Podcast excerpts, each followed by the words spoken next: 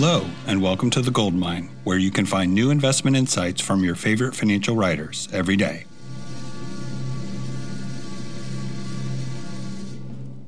Hi, I'm Michael Batnick, and this is the 20 Craziest Investing Facts Ever. This post originally appeared on my site in March of 2019, so some of the numbers might be a little stale. Nevertheless, they still hold water. Let's get started. Number one, since 1916, the Dow has made new all-time highs less than 5% of all days. But over that time, it's up over 25,500%. 95% of the time, you're underwater. The less you look at your portfolio, the better off you'll be. Number two, the Dow has compounded at less than 3 basis points a day since 1970. Since then, it's up more than 3,000%. Compounding really is magic. Number three, the Dow has only been positive 52% of all days. The average daily return is 0.73% when it's up and negative 0.76% when it's down. Tiny wins add up over time. Number four, the Dow has spent more time 40% or more below the highs than within 2% of the highs. I repeat, the Dow has spent more time 40% or more below the highs than within 2% of the highs. No pain, no gain. Number five, the Dow gained 38 points in the 1970s. No, really. No pain, no gain. Number six, why am I using the Dow instead of the S&P 500? Listen, they're the same thing.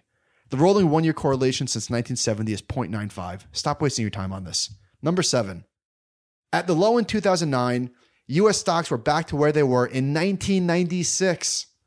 Stocks for the long run, the very long run, usually, sometimes. Number eight, at the low in 2009, Japanese stocks were back to where they were in 1980. Risk is not always rewarded. Number nine, U.S. one-month Treasury bills went 68 years with a negative real return. What's safe in the short run can be risky in the long run. Number 10.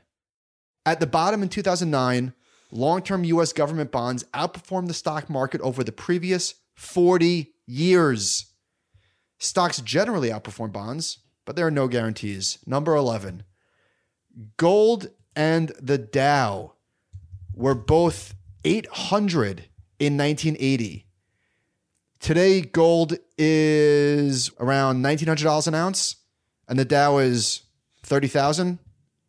Cash flows over commodities. Number 12. Over the last 20 years, gold is up 340%. Stocks are up 208% with dividends.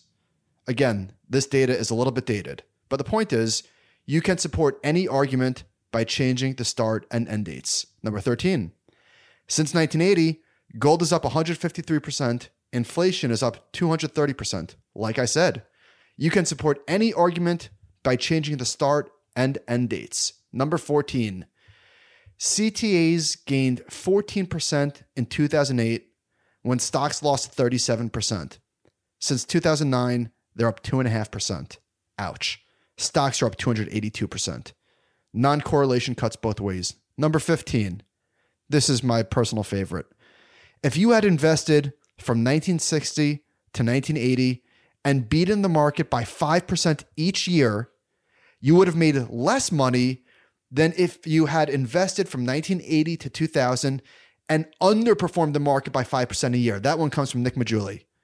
When you were born is more important than almost everything else. Number 16, the Dow lost 17% in 1929. It lost 34% in 1930. It lost 53% in 1931. And it lost 23% in 1932. Be grateful. Number 17, Warren Buffett is the greatest investor of all time. In the 20 months leading up to the dot-com peak, Berkshire Hathaway lost 45% of its value. The NASDAQ 100 gained 225% over the same time. In the words of Corey Hofstein, no pain, no premium. Number 18, only 47.7% of stocks generated a lifetime return that match one-month Treasury bills. The reason why so many mutual funds fail to beat the benchmark is because so many stocks failed to beat the benchmark. Number 19, Dow earnings were cut in half in 1908. The index gained 46% in the same year. The stock market does not always equal the economy. Finally, number 20, in 1949, the stock market was trading at 6.8 times earnings and had a 7.5% dividend yield. 50 years later, it reached a high of 30 times earnings and carried just a 1% dividend yield. You can calculate everything, yet still not know how investors are going to feel. For more of my insights, visit michaelbatnick.com. This podcast is for informational purposes only and is brought to you by Ritholtz Wealth Management. Clients of Ritholtz Wealth Management may maintain positions in the securities mentioned on this podcast. If you're new to investing, check out liftoffinvest.com to get started with us today.